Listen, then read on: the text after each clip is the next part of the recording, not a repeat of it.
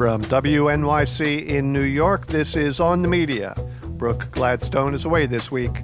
I'm Bob Garfield. And this is Fox News Channel's Sean Hannity. Tonight we have a major crisis in this country. Does America have equal justice under the law? It appears tonight the answer is no. No, but probably not in the way you're thinking. There's one justice system for the Clintons, the left, liberals, and all their cronies, and another one for everyone else in America. To bolster its premise that President Trump is being persecuted while the true villains run amok, Fox spent the week proffering misdirection, misrepresentations, and ultimately dangerous provocations that began as soon as word of the indictments broke. Its first instinct was not to cover the breaking news, but to bring on Trump's mistress of alternative facts to change the subject. Here with news host Brett Baer is Kellyanne Conway. We were fed the steady diet of Russia, Russia, Russia, collusion, collusion, a complete hoax, as the president has said. Then you turn it around now and you realize that you have the Clinton campaign and the D N C working with a foreign national, Mister Steele. Foreign national? Does she mean the ex-spy who was hired by the Democrats to do opposition research on Trump? Yes, Christopher Steele is British. And Russia involved somehow? Yes, his dossier was about the Kremlin's efforts to influence Trump. But she makes it all sound so sinister, which is the art of manufacturing doubt. The same goes for the constant Fox chatter about the Uranium One deal, a purchase by a Russian firm of a Canadian company's mainly Kazakh natural resources. Some of the principals were big Clinton Foundation donors, so Hannity spent the weekend treating it as a smoking Gatling gun of Democrats' collusion with Putin. In two thousand nine, our government, including then Attorney General Eric Holder, the F B I director at the time, Robert Mueller, and then District Attorney Rod Rosenstein, they all knew that Russia and Vladimir Putin were trying to corner the uranium market right here in America. No, as has been widely reported, the U S uranium involved represented about one twenty-eighth of one percent of world production. It is not allowed for export without a permit, and the deal was unanimously approved by the Committee on Foreign Investments in the United States. Clinton's State Department was indeed on that committee, but it was headed by the Secretary of the Treasury, and hers was one vote of nine. When Fox did address the Mueller indictments, it attempted to undercut every aspect of the investigation, beginning with the very lawfulness of its scope. Keep in mind that today's indictment never mentions Donald Trump's presidential campaign or the two thousand sixteen election. It only mentions Russia in passing, even though Russian meddling was the pretext for this investigation in the first place. Also keep in mind that this is just the beginning. But beyond that, as Tucker Carlson well knows, the law and the specific Justice Department brief both unequivocally permit Mueller's team to pursue any illegality by principals in the investigation uncovered by the investigation.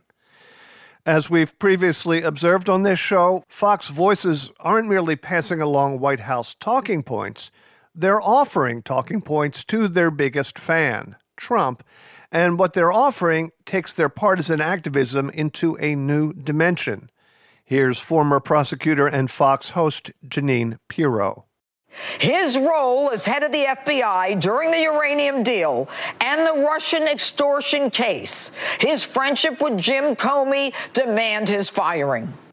The fire Mueller advice, by the way, was remarkably similar to an editorial the same week in the Wall Street Journal, which, like Fox, is controlled by media baron Rupert Murdoch. Sean Hannity worries about subverting the rule of law. He should.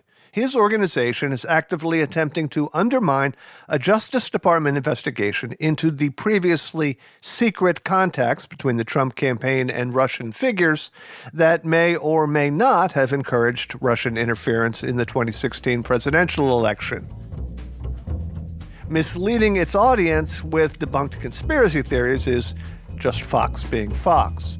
But suborning the obstruction of justice crosses the Rubicon. It is dishonest in a way that should leave us disgusted. It is anti-democratic in a way that should make us very scared.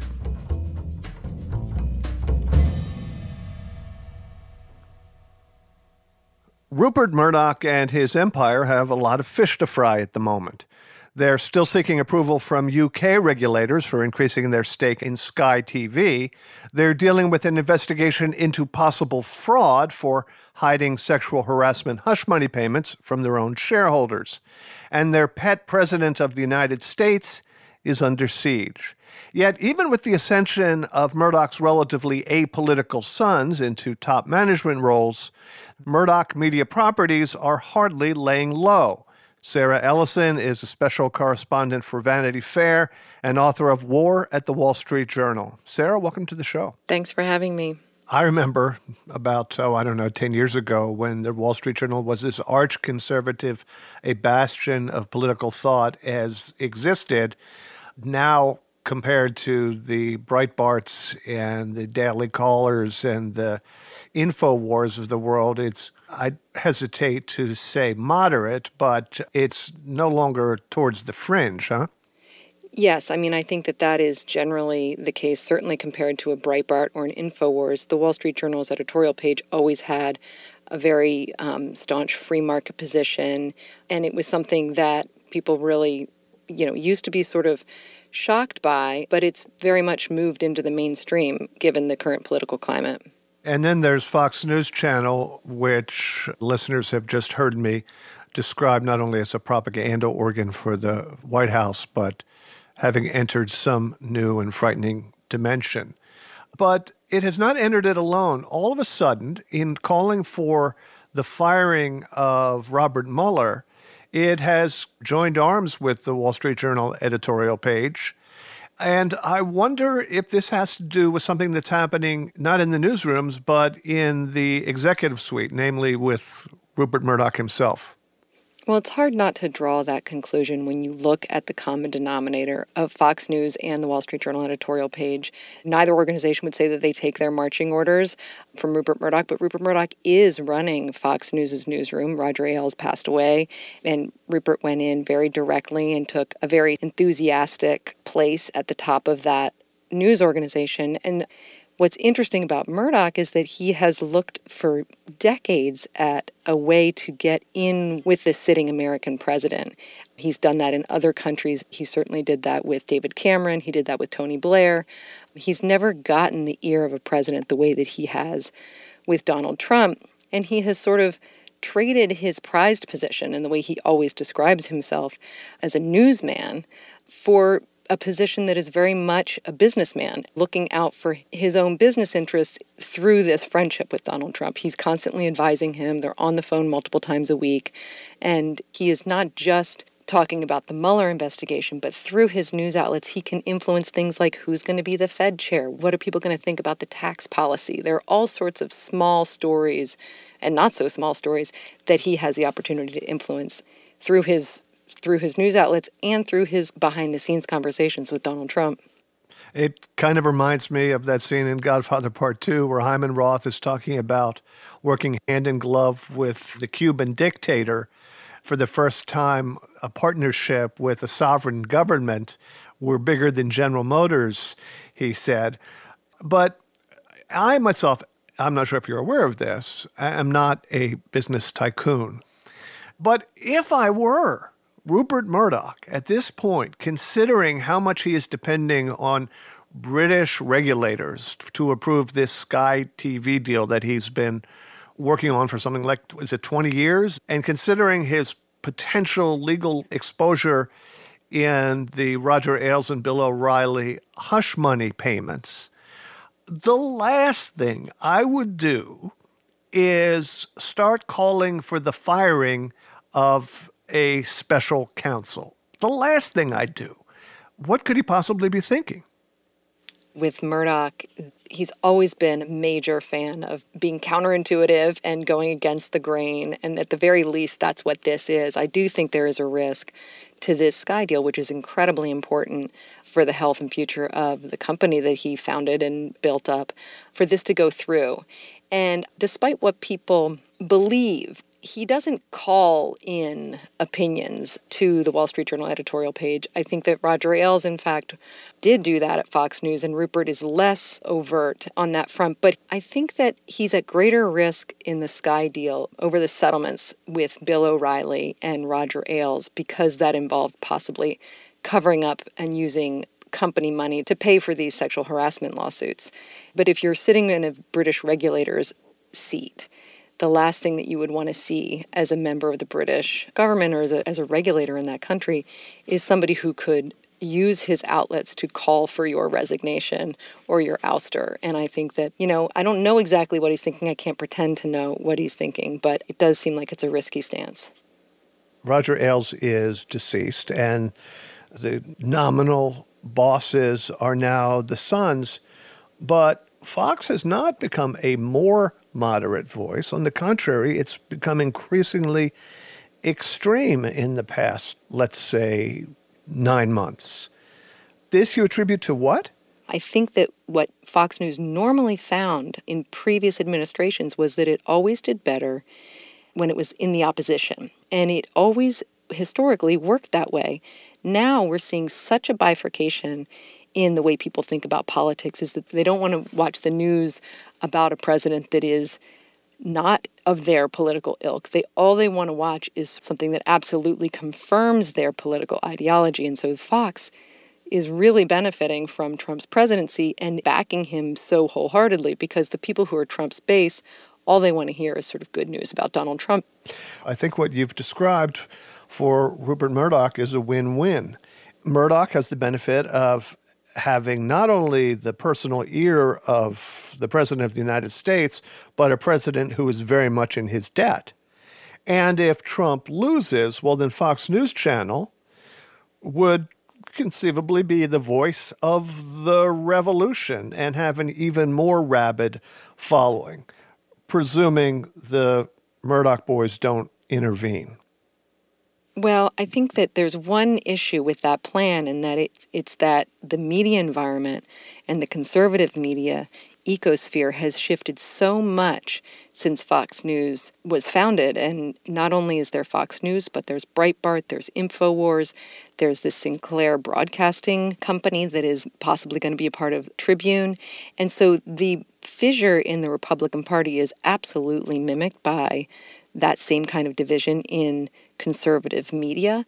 And so Fox News is by no means guaranteed a place in the conservative revolution. In fact, it is the place that could be upended.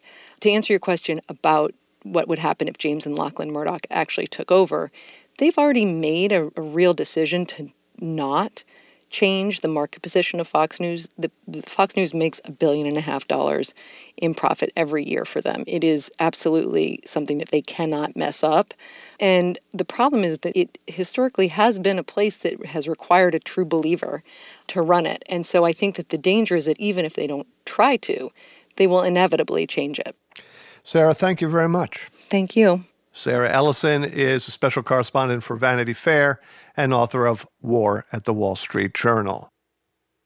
One of the great frustrations for the media in the age of Trump is that the commander-in-chief leaves very little to the imagination.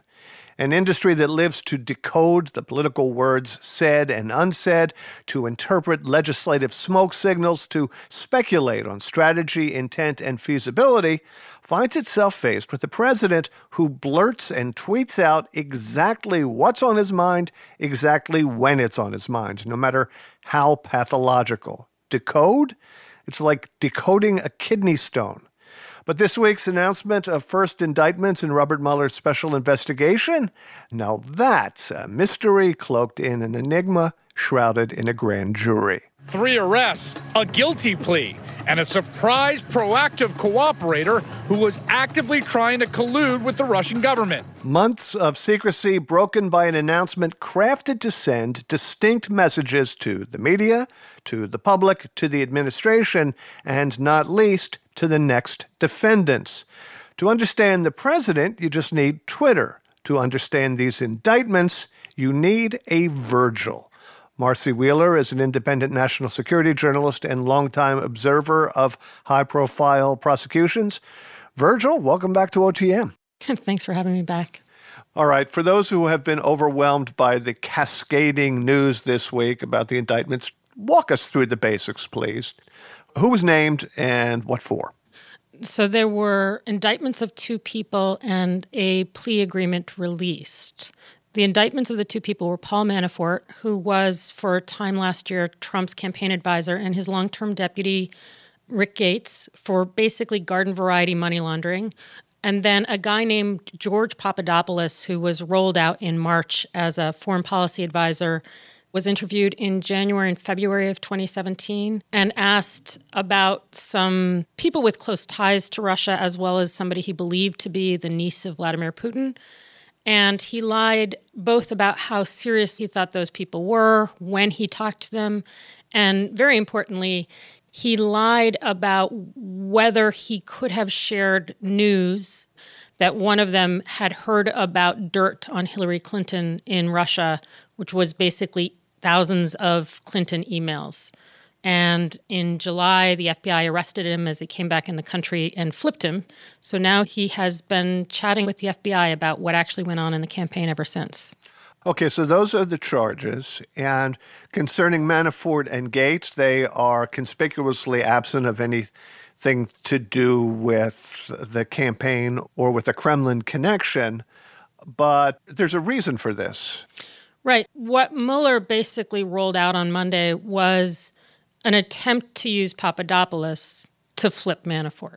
The charges themselves were meant to do that. He charged Manafort with fairly easy to plead guilty to charges that don't, for example, accuse him of having spied for Russia. And he rolled out the Papadopoulos plea agreement, making it clear that he had other information about what Manafort had done in the campaign. It, it's basically Mueller nudging them and saying, hey, we know that in May, you, Manafort, and you, Gates, had a conversation about hiding efforts to reach out to set up these meetings with Russians. We know more, but we're not going to tell you what else we know, giving him one more reason to want to plead guilty and, again, cooperate against others in the campaign. Tell me some of your misgivings about the general coverage of the indictments and the aftermath. It really behooves the press in high-profile cases like this to explain things that are normal in any kind of prosecution.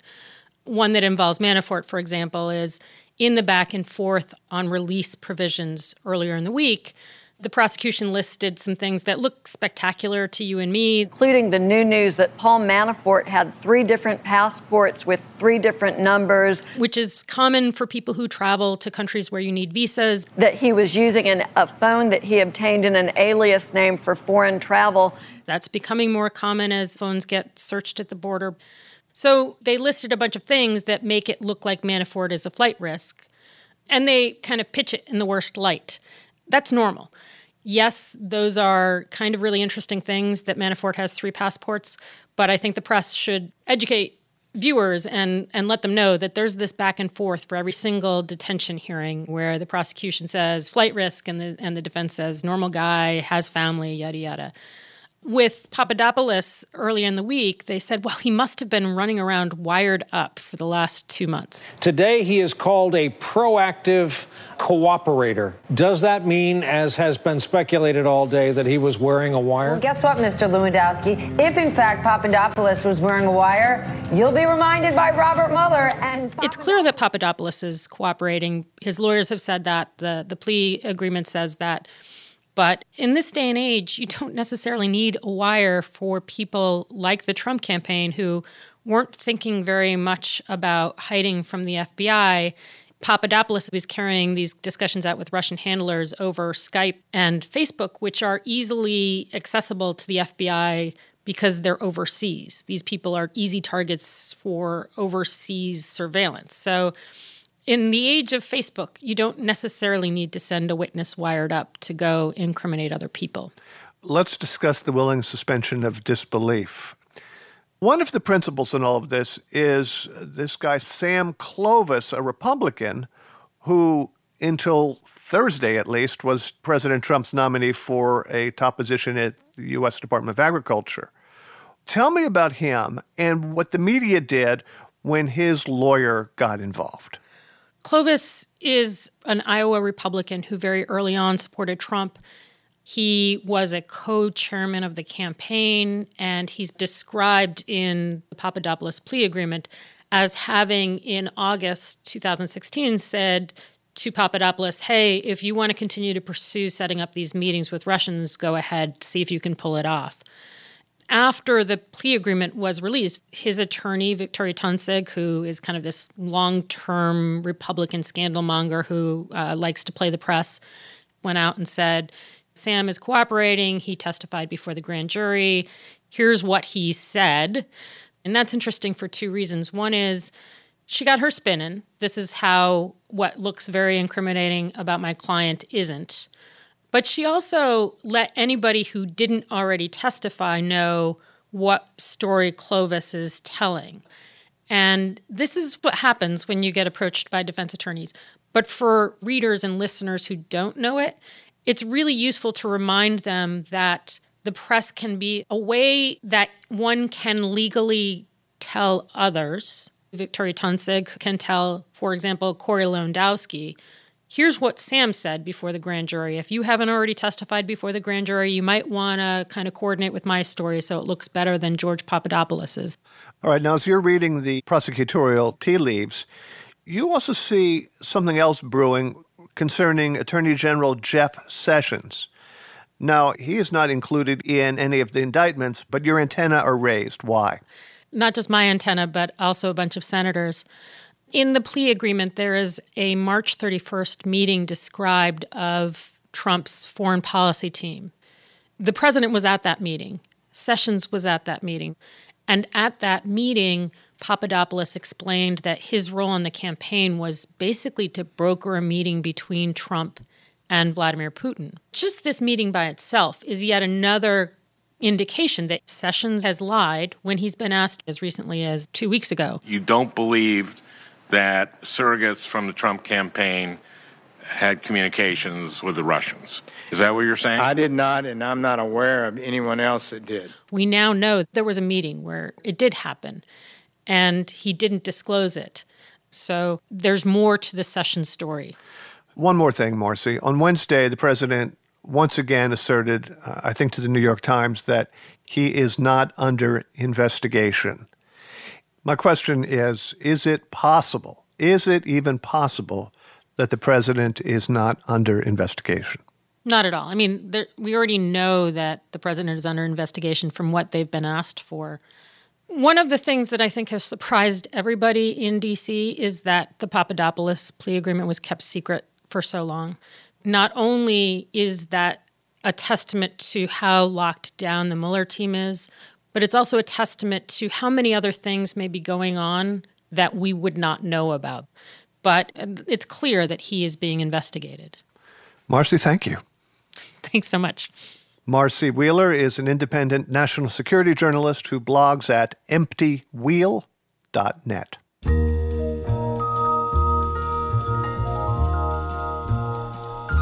Coming up, when the edict, physician, heal thyself, becomes reporter, report on thyself.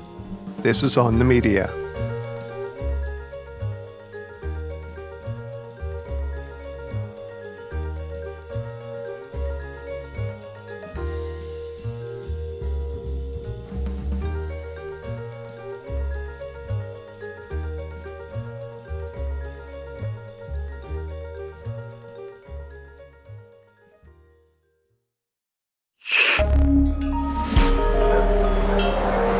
Listener-supported, W N Y C Studios.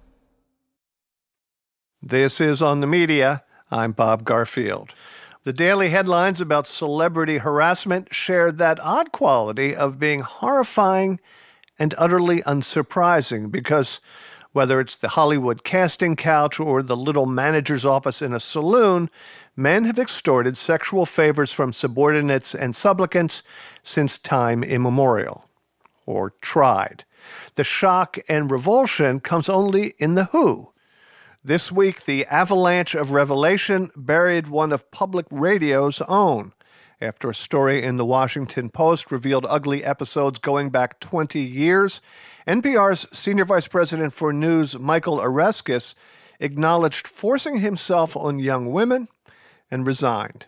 It's shocking not just because he is a colleague, but because some of his conduct was long known to both newsroom employees and N P R management, suggesting that the culture of impunity infected even our cathedral of political correctness. N P R media correspondent David Folkenflik had the unenviable duty of covering the developing story. When he read Paul Farhi's Washington Post scoop, which documented episodes of unsolicited tongue kisses twenty years ago when Oreskes was Washington bureau chief of the New York Times, it had a special resonance. A year and a half earlier, Folkenflik had chased down a formal complaint lodged against Oreskes by an N P R producer, which involved a boss-employee interaction that made her feel preyed upon.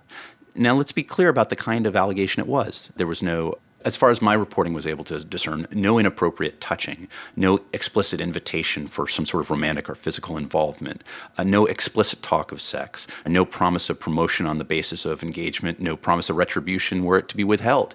You know, they weren't the things that you think of that make it rise to severe sexual harassment that perhaps merits national coverage. I got to say, we did look around. Was there anything back then that I could show that there was some kind of pattern? I even talked to folks at the New York Times and the Associated Press. Perhaps if I had spent weeks digging, I could have found more. But in the initial consultations, I couldn't find a pattern. Uh, there was a complaint made, but it wasn't news. Well, the allegations that Paul Farhi brought from these two unnamed women who gave accounts of Mike Oreskes physically pressing himself against them in unsolicited kisses, sticking his tongue in their mouths, suddenly the story that I had that didn't seem to rise to newsworthiness took on a very urgent nature. I think the most institutionally damning line in Farhi's story was that N P R management knew about the old New York Times incidents because those women in the Post's story had been in touch. They had contacted N P R to say, I want you to know who your senior V P for news is. When they got that information from these women, as far as you can tell, what did they do? We had initially thought that they had informed N P R about this in, in mid-October and that that had led to more significant reviews. And N P R said that it had started to look into this stuff, and the fact that we didn't know all that had happened didn't mean that stuff wasn't happening with seriousness behind the scenes. Okay, fair enough. But through pressing on questions and through talking with corporate executives, we actually learned that the first of the two women making accusations about Mike Oreskes' time back nearly two decades ago as the Washington bureau chief of the New York Times, she made her report to N P R not in October of twenty seventeen, that is a couple weeks ago, but in October of twenty sixteen, that is slightly more than a year ago. So as of that time, N P R was in possession of a second data point that his behavior towards women might contain objectionable tendencies. The New York Times woman then got in touch again this year, apparently inspired by the coverage that N P R has done of the sexual harassment scandals besetting so many media companies. She calls to register what happened to her, by her account, because she's concerned that he might be involved in guiding that coverage. And I just want to be very clear. He certainly had no direct or even, to my knowledge, oversight or strong influence on anything I did. It may be he suggested certain kinds of stories. But he didn't try to put the brakes on coverage of other organizations' sexual harassment scandals. No, in no way. This was driven by reporters and editors. Jarl Mohn, the C E O, sent out a memo in mid-October, call it the twentieth of October, basically restating, in light of all these scandals that were playing out publicly, uh, the company's commitment to an affirming workplace free from harassment, and encouraged employees to report to them any concerns or instances that they had encountered or knew of in which people had behaved inappropriately. I assume newsrooms and corporations across the country have sent out memos like that, reminding people of policies and of the law. What we didn't know was that was, in a sense, a plea for more specifics to be shared. And Jarl Mohn has said, we can't act on rumor. We have to act on fact. And that would have been an opportunity for employees to come forward with their own stories or those that they knew of others who had encountered inappropriate behavior toward them. Well, I want to ask you about that, because you know, I heard this news and was stunned, but women in the N P R newsroom evidently weren't especially stunned, because Mike's conduct was, I, I gather, a kind of open secret. So Jarl Mohn solicits reports from them. He didn't get them. Why do you suppose that is? Our colleagues, particularly our female colleagues, they didn't trust H R. They didn't trust the corporation. They didn't have full faith, I guess, in the legal department to address these issues to their satisfaction, because they felt issues had been raised and flagged and that they hadn't been addressed. They felt that this was known enough that the corporation should have dealt with it. Other women materialized with their stories, including a number of your colleagues. How many have you spoken to now? There are six women, but two of those women never worked at N P R, and they were essentially discouraged from applying to N P R as a result of his behavior towards them. One of them, he said, "I close my eyes at night and fall asleep thinking of you." The other, he essentially tried to invite himself up to her apartment. He essentially walked her home, asked what she was doing later on. It was already late at night. She said, "I'm going up to sleep." And he said, "You know, I'm free all night." I've also spoken to other women who don't work for N P R and have never thought to apply to N P R, who say that he used social media as a way of cultivating them, encouraging them, and then when dining or with them or, or meeting with them, turning the conversation to boyfriends and sex. I want to get back to top management. In the intro, we heard Mary Louise Kelly holding Jarl Mohn's feet to the fire about management response. The Post says that the newsroom is steaming and smells a cover-up. Do you have any reason to believe that there is or was a cover-up going on, and has Mohn put any suspicions to rest? You said, I think, steaming. I would say seething. When Jarl went into the studio down at N P R headquarters in Washington, it's a glass-paneled studio in certain portions of it, and there were, as I understand it, several dozen employees, mostly female, standing there watching the interview take place. And you don't see that too often. I work up in the New York bureau. I'm not down there very often, and so I can't say I physically took the temperature in person over the last day or two, but I've talked to a lot of folks, and I think Jarl Mohn has not put the questions to rest about why there was this gap between the time at which they knew that at least three women had reported inappropriate harassing behavior by Oreskes, and why it, it took until just a couple hours after Paul Farhi posted his story for them to decide to put Mike on leave and take a hard look at this. Jarl, of course, is the boss of bosses, but he himself has to answer to N P R's board. I'm not asking for your opinion. I'm curious whether your reporting suggests that he's in trouble with his board. Here's what I know in terms of timeline. I'm told that Jarl informed the chairman of the board and the vice chairman of the board about these concerns, all three of them, by mid-October of this year, when the second New York Times accuser came to the network and registered her complaint. And by that point, you've got three women making specific allegations of different natures, and that the full board was only informed on the afternoon of Halloween, which is when, of course, Paul Farhi first posted his story, and I was proceeding with mine. So certainly senior figures on the board knew pretty much in real time once the second New York Times accusation rolled in. So those figures are, in some sense, along for the ride. But that doesn't mean the full board was. And I think we're going to see whether there are fissures and tensions in the board, as there have been in the newsroom, about all this. Okay. David, thank you so much. You bet. David Folkenflik is the media correspondent for National Public Radio. In an all-staff memo late this week and in a subsequent town hall-style meeting, Mohn apologized to the N P R staff, quote, "I should have acted sooner and should have acted more forcefully." He also stated N P R's commitment to an independent investigation by an outside law firm. This is On the Media.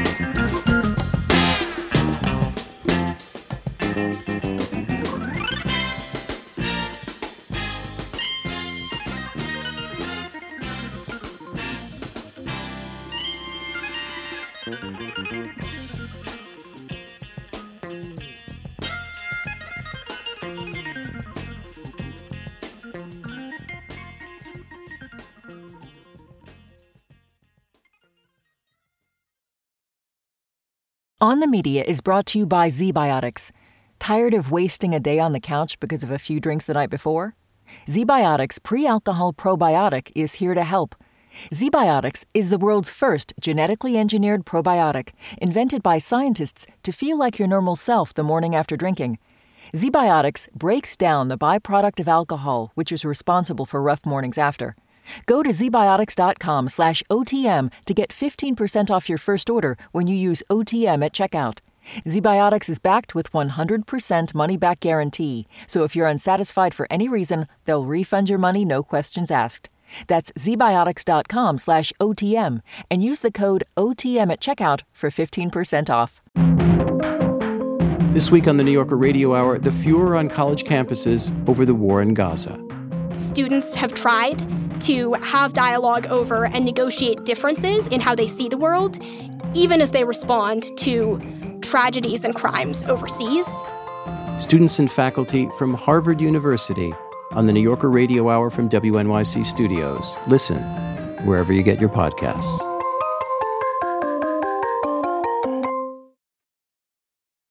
This is On the Media. I'm Bob Garfield.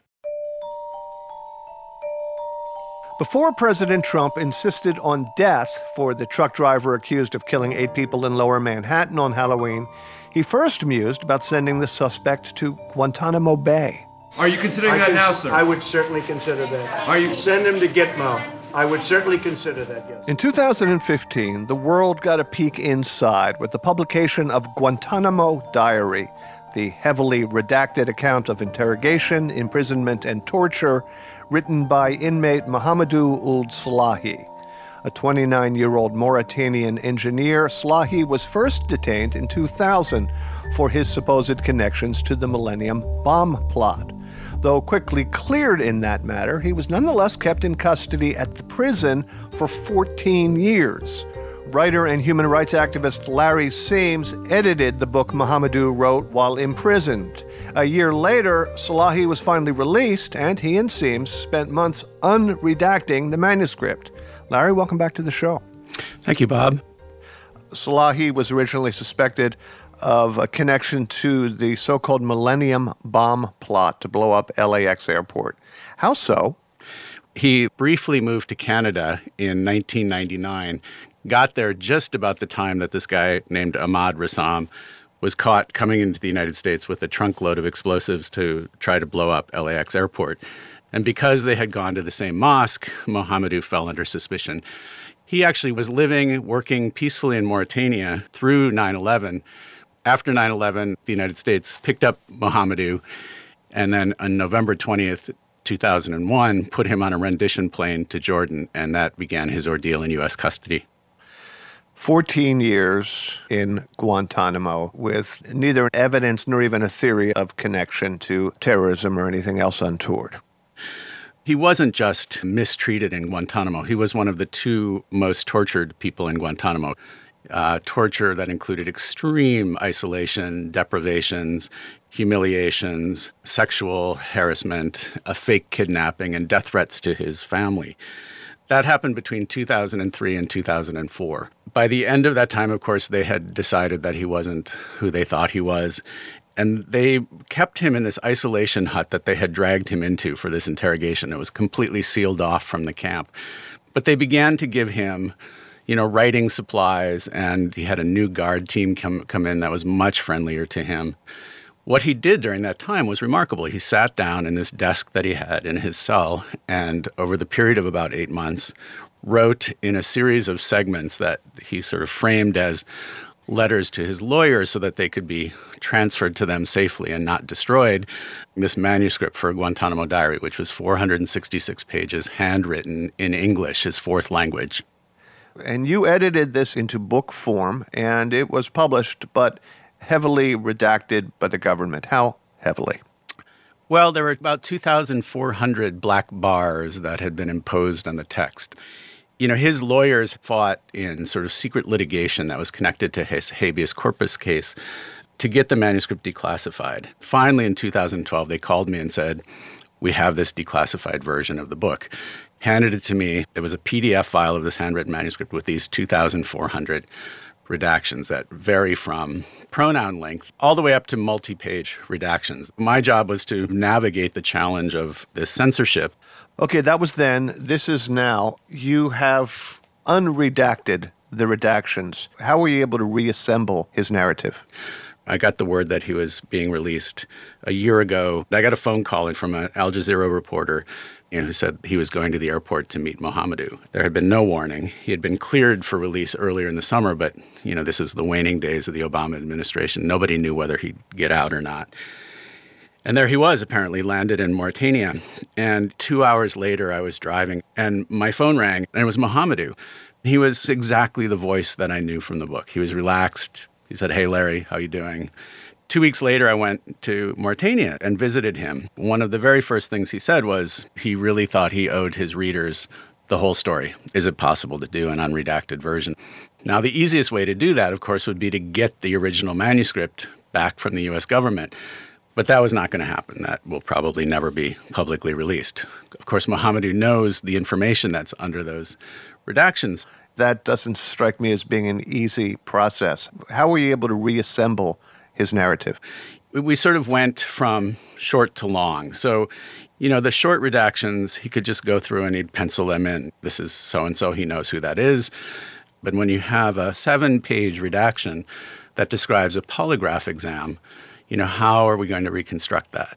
We were asking each other a lot of interesting ethical questions about memory. His commitment all along is to be quite straightforward. So when he couldn't remember something, he was very honest with me. There were moments where he would say, "I need some time with this one. I hadn't thought about this." You could see him remembering things. What is there about the unredacted version of Guantanamo Diary that advances the story for the audience? If you look at a redacted manuscript, your first question should be, who's hiding what from whom?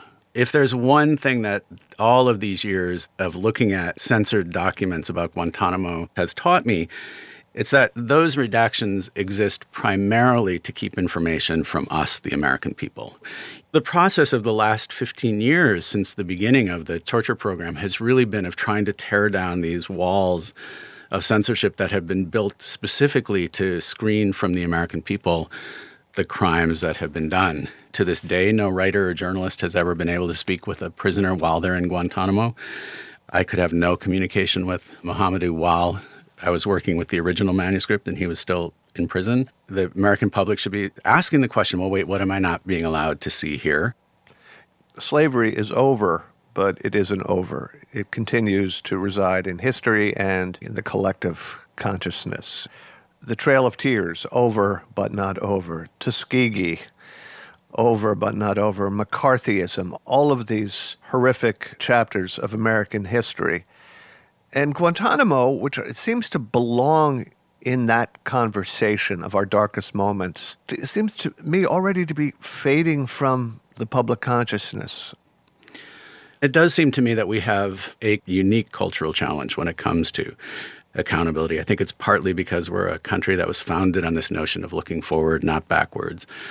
But we have compiled and accumulated many, many layers of secrets and crimes over the years that we've not fully addressed, and we've not learned how important the process of addressing them is for us as individuals and as a culture. So I am worried about Guantanamo. forty-one men are still incarcerated there. Thousands of American men and women are working there. And like you say, most of the country is not even thinking about it. We should do better in confronting our mistakes because it'll make us stronger. These crimes are damaging to our character and to our soul. The process of illuminating this darkness is one of repairing something in ourselves. Larry, thank you. You're welcome. Larry Siems is a writer and human rights activist and editor of the Guantanamo Diary. For Siems, the diary recounts a tragic human rights violation and makes a political plea. For Mohamedou Ould Slahi, the pages represent the darkest moments of his life. Mohamedou, welcome to the show. Thank you for having me, Bob. This nightmare began a little more than fifteen years ago with you going voluntarily to your local police station to answer a few questions. What were you thinking as you headed there? I really wasn't afraid of the U S government back then. because my only uh, information about the United States of America is what I learned through movies and T V shows like Married with Children or Murder, She Wrote, Law and Order, and stuff like that. So I see that America is a country of law. If you didn't do anything wrong, you don't have anything to be afraid of. And what did they want? He told me, look, we don't know why the American government is so adamant. They told us to arrest you and they will come and interrogate you. We don't know why. You got sucked into this system, and you were eventually interrogated about the Millennium Bomb plot that they suspected you may have had a connection with. It immediately became clear to them that you could not possibly have been involved in that plot because you didn't show up until the people had already been arrested for trying to smuggle explosives over the Canadian border. And yet you were kept in custody. This is the problem. What I call the Securitat apparatus, very much hijacking the democracy in, in the United States of America. They don't make mistakes. They don't come and say, you know what, we're sorry, we really thought you did it, and we really apologize, then try to mend the wrongs. That's not how it operates, especially outside the mainland. So they say, ah, okay, maybe you didn't do it, but you must have done something else. And who is going to ask a second question about an Arab African guy kidnapped from Africa because he was trying to harm honest Americans? No one. As it turns out, there were people who cared about you. There is this crazy paradox that while you were hidden from the world for fourteen years in Guantanamo Bay without a voice, you were given a voice by various surrogates. Lawyers, activists, Larry Siems in particular. I wonder how you even processed the idea of having so many allies fighting for you from within the very country that was depriving you of your basic liberty. I don't define humanity as American and non-American, just as decent people who want justice for everyone, who can look beyond your skin color or where you're born, and people who just hate themselves. No one helped me more than my good American brothers and sisters. Mohamedou, anyone who has ever had psychotherapy knows the process of revisiting bad memories and how traumatic that can be. You endured not just bad memories, but fourteen years of, of hell on earth. How hellish was the process of reliving it line by line, page by page? I was so scared, so afraid, because like you said, they say that subconscious does not know the difference between actual stuff and stuff that we think about. It's not easy. I'm not going to play the hero here. It was very painful work and a lot of you know, thinking, spending night, what was this? What were, what was I talking about here? And so, and with the help of my good friend and brother Larry, we got the product that you have now. Many of the reviewers of Guantanamo Diaries remarked on the spirit of your book, the tone, the absence of bitterness. How can you not be weighted down with bitterness and resentment and rage and even vindictiveness? Because I want to win. I hate to lose to anyone. I figured if I'm a bitter person, if I give space to someone who doesn't deserve it in my head, I let them win. I will not help you destroy me. So you're such a sore loser that you won't give yes, them very, the benefit of your rage. Absolutely. I don't have guns. I don't have planes. I don't have dictators around the world on my payroll. I don't have the media. All the above, the U S government has. So they define the narrative. They define who is good, who is bad. I don't have any of that. But I have one thing. I don't have to hate anyone. I don't have to vindicate what they say I am. during the Obama administration, the fate of Guantanamo and those prisoners was the subject of an ongoing debate, hand-wringing in the Obama White House about the conflict between trying to keep the homeland protected and also to afford basic human rights to detainees. There is no such tension in the current administration. Guantanamo is off the radar.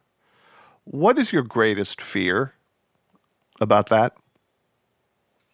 I always hope and pray that they close Guantanamo Bay, because Guantanamo Bay is a travesty of justice. American people are better than that.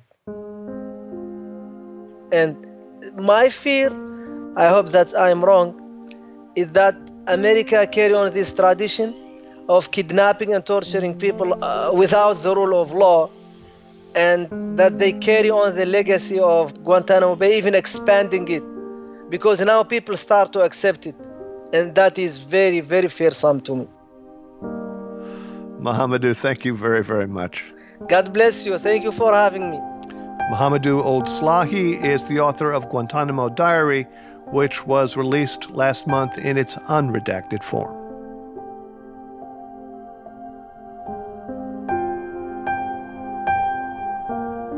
That's it for this week's show. On the Media is produced by Alana Casanova-Burgess, Jesse Brenneman, Michael Lowinger, and Leah Feder. We had more help from Monique Laborde, and our show was edited this week by our executive producer, Katya Rogers. Our technical director is Jennifer Munson. Our engineers this week were Sam Baer and Terrence Bernardo. Jim Schachter is W N Y C's vice president for news. Bassist composer Ben Allison wrote our theme. On the Media is a production of W N Y C Studios. I'm Bob Garfield. On the Media is supported by the Ford Foundation, the John S. and James L. Knight Foundation, and the listeners of W N Y C Radio. I'm David Remnick, host of the New Yorker Radio Hour. There's nothing like finding a story you can really sink into that lets you tune out the noise and focus on what matters. In print or here on the podcast, the New Yorker brings you thoughtfulness and depth and even humor that you can't find anywhere else. So please join me every week for the New Yorker Radio Hour, wherever you listen to podcasts.